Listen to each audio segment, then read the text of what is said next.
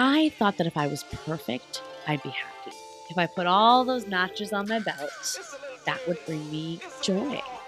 And what I was so confused about is when I had it all together, why was I still so miserable?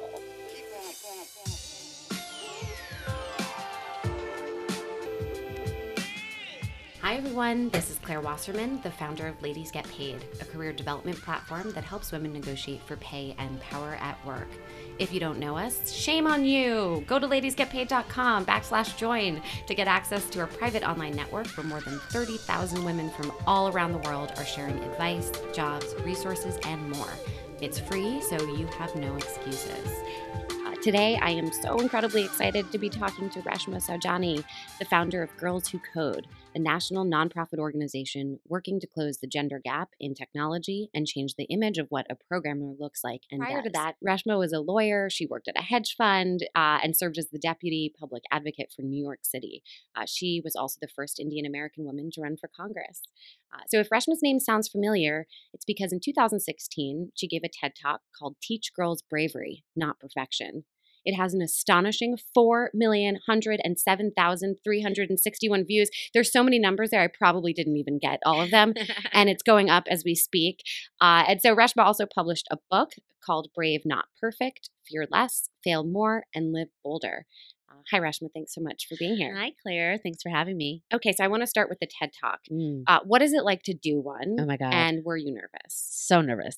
So I basically got asked to do it a couple more months before I had to give the talk. So I was freaking out. You know, as a public speaker, like TED is like the Super Bowl of talks. Like you get one shot and you better bring it.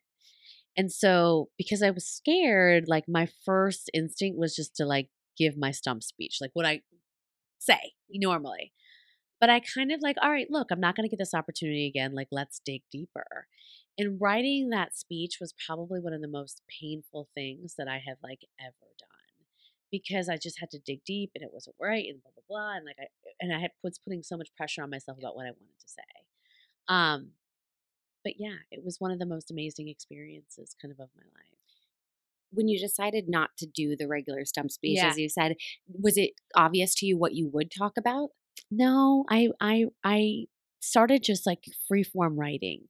Like, and I had a bunch of different ideas and thoughts that I wanted to say. And actually, what ended up happening is two weeks before I was supposed to give the talk, I invited a bunch of friends and family and people here at Girls Who Code to watch me give my talk.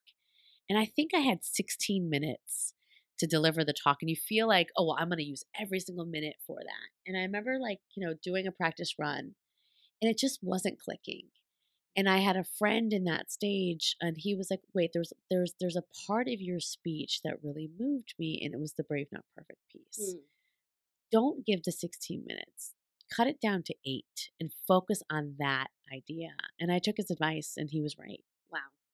Um, I'm curious, how have you dealt with your own perfectionism? This oh, is me assuming, you know, that you huge. have struggled with it. Look, I look, I was a, you know, the daughter of immigrants. You know, I was wanting to make my parents happy, like every, you know, do everything. So I did everything right. I went to, got all the right grades I was supposed to get, went to the right schools, worked at the right places, and and I talk about this in my book, Brave Not Perfect. I thought that if I was perfect, I'd be happy. Mm. If I put all those notches on my belt, that would bring me joy. And what I was so confused about is when I had it all together, why was I still so miserable? And I was working, you know, as a lawyer in finance at a job I hated. I always knew from the time I was a little girl that I wanted to serve. And I just was doing like the opposite, you know what I mean, of public service. And like I was I was just losing my shit. And like as it happens, my best friend calls. And that normally has happened, right? When you're like losing your mind, your best friend calls and kind of gives you the permission to do what you wanted to do, which was quit. And um, I quit and I decided to run for Congress in this race that I probably had no shot of winning, but it was like the best decision of my life. Um, so that brings me to my next question, yeah. which is about you running. So you were 33 mm-hmm. when you mm-hmm. ran for Congress. Yep. Why? Well, I've always had a deep love for this country. You know, my parents came here as refugees. This country literally saved their life. And I grew up with my father, like sitting me on his lap and reading to me about Dr. King and Mother Teresa and Mahatma Gandhi. So I had this very kind of, I don't know, I'm very wide eyed. and eager about change making. Like I do believe that like all I want to do is make a difference. And I know as I sound that that sounds so like, you know, like cheesy, but it's true and I've always been that way. And I have this very romantic view about ironically politicians that the way to make a difference was kind of like John F Kennedy style, right? Um, move people through public service and and and so that's the that's always what I thought that I would do and that would be the way that I would make a difference. Um, so I know you raised a lot of money Yeah. doing that. It's uncomfortable to Yeah. ask for money. I know that's something that Yeah. a lot of women and ladies get paid struggle with. Do you have any advice? Yes. Uh, because you had to ask so many times. Well, I was had been working in politics since I was 18. So I was raising money for candidates before this. I had actually gotten practice through politics and asking people for money. I'd raised money for John Kerry when he was running for president. So by the time it got to me running, it wasn't so hard for me. So I always tell people whether you're raising whether you're Girl Scouts and like trying to you know sell your cookies or you have a lemonade stand, like as young as you possibly can be, get comfortable asking other people for money to invest in you or to invest in your ideas. So I know that you lost. Yes, Um, miserably. which is something that you talk about in your TED talk, and I'm, I'm assuming you mentioned Yeah. in the book. Um, how did you pick yourself up after that? So I think like my hack on that is, I- you know, I spent about a month drinking a lot of margaritas and like asking my boyfriend, who is now my husband, over and over again what happened, Yeah. and like replaying it in my head. And then after a month, I was like, oh wait, like I'm not dead. Mhm. Like I'm not, you know, like I, I, it was a. I know it sounds weird, but it's a real eye opener that like I failed and it didn't break me. Mhm. And I was kind of like, okay, I'm not going to keep spinning in my mind and asking myself the same thing and replaying it and living in that. I'm going to put it away and I'm going to start planning my next run, my next idea, my next thing. Mm-hmm. So, how long after you lost did you figure out what was the next step for you? I think very quickly after, in terms of like, I, I, it was clear to me I wasn't going back to the private sector. Okay. I had put enough of a dent in my student loans and had kind of gotten the permission from my immigrant family to like live my dream mm-hmm. that I was like, okay, like I'm gonna. And I sat down and I said, okay, of all the things that I saw, like what moved me, and it was really this issue of girls and technology. So I got a. This I was asking you about when we were talking earlier about how you started, you know, your business. I got my job, deputy public advocate, and then I had my side hustle, which was Girls Who Code. So every night I would come home and uh, or during lunch hour or in the morning, I would started thinking about well, if I were to create an organization or a movement or whatever, or just a pilot program to teach girls to code, what would it look like? And so I would have breakfast with like PhDs in computer science or people who worked in technology or teachers. And I just learned everything there was to learn about this issue. And it took me about two years until I was really ready to say, aha, Mhm. you know what I mean? This is the idea. But why girls and coding? What about that moved you?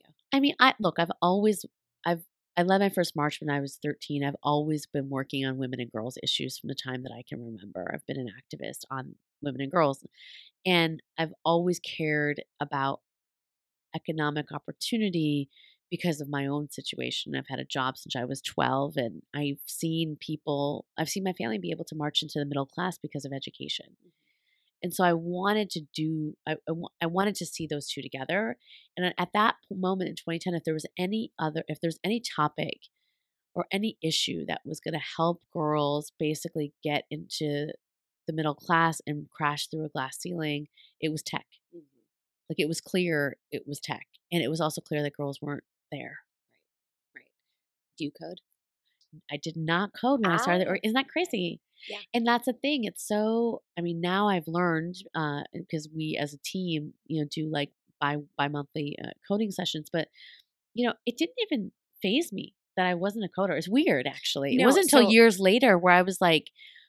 F like someone could ask me some like really hard question about like HTML and I, I really you know, I Yeah. started feeling that imposter syndrome, but I didn't feel it in the beginning. Yeah, yeah. So I was not good with money. I mean, I wasn't irresponsible. Right, I just, but I you weren't like a financial expert. No, right? not a financial expert. I had fear around money. I never negotiated for my Yeah. job because I assumed I couldn't.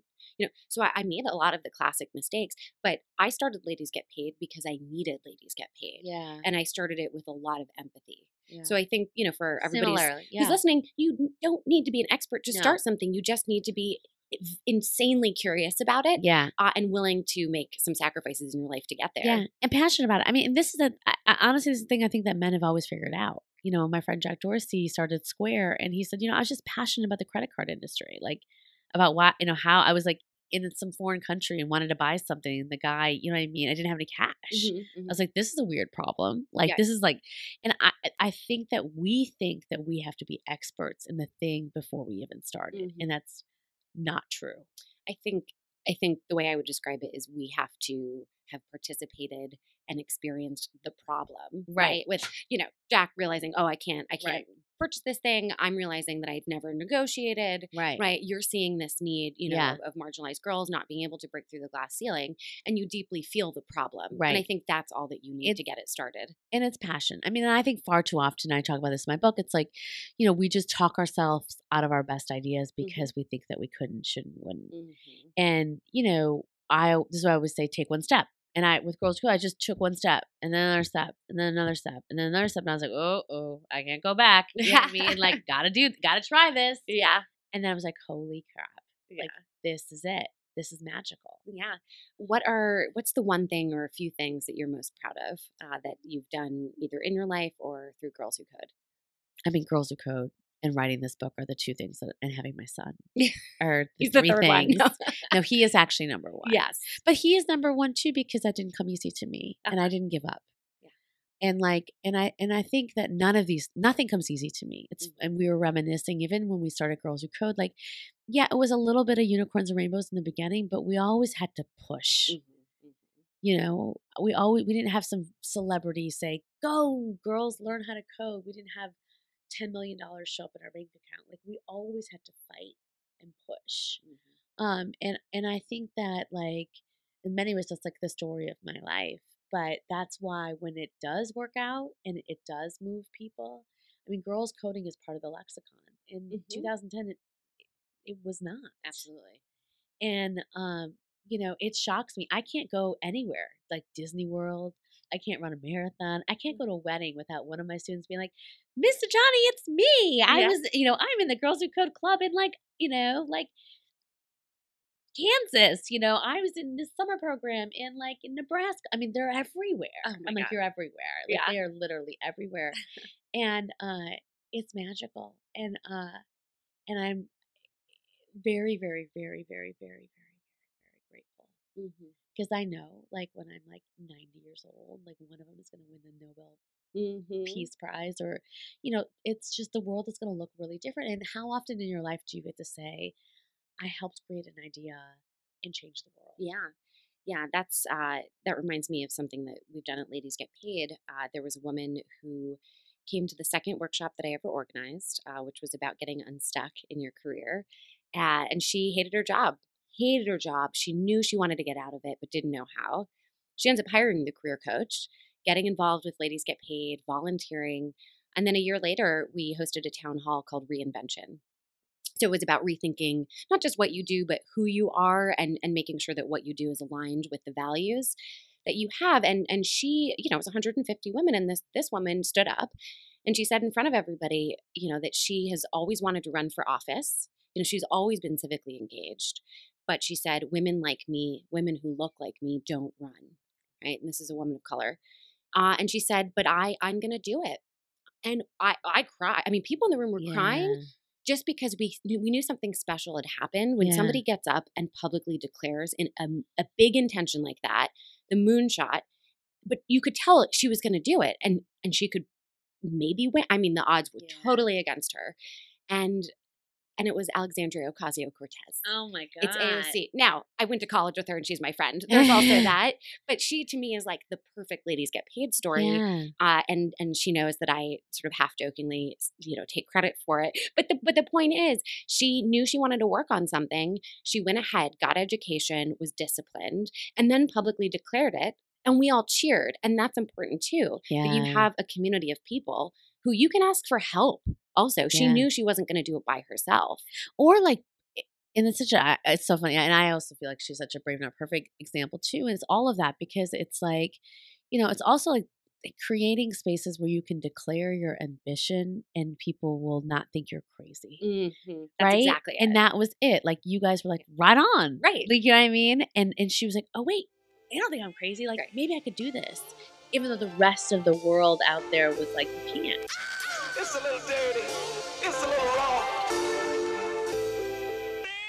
you know, she says this too, and we talk about this. It's like, you know, also this idea that you don't have to be perfect to lead. right. We're always, people make us think that we have to have every single credential. And this was it. Like, if people said to you, well, when have you ever used this tactic in your, Mhm. or said to me, well, how, how, what gives you the right to create this movement when you're not a coder? You know, eh, those sometimes that those fears sit in our head and they prevent us from making, from change making. hmm So I just want to talk about the book really quickly. Um, do you have any top tips or stories uh, that you, some of your favorites in Yeah. the book? Oh, before we get to that, I was going to ask: Did you intend to write a book, or was this inspired by the reaction that your TED Talk? I did not intend to write okay. a book. And it's so funny. I feel like I'll say a thousand as well. I'm not an author, even though now Oh, I have three yeah. books. But no, I was just giving a talk. And I didn't realize the reception. And the and you know, millions of people watched it and I kept getting all these emails or text messages or tweets or insert and like of how it had moved them. And so I was asked to write a book. And I actually got an offer sight unseen. Oh, And I said, um, I don't, I turned it down because I said, I don't know if I want to write a book. Let me go research and see if there's, if it's real. Cause I, if there really is this idea. And so I spent, you know, I spent some time researching and writing a proposal and saying, okay, like, cause I didn't want to take something on that I didn't really want to build something Mhm. with. Do you know what I mean? Mean, it's a big commitment. It's a big so- commitment. And I don't think you should write a book unless you really have something to say. And I wasn't sure, even after giving that talk, that I had something to say. Mhm. And and now it's like I've gone into this process in the way that I I am just like, this is my life. This is my mission to teach women to be brave, not perfect. Mhm.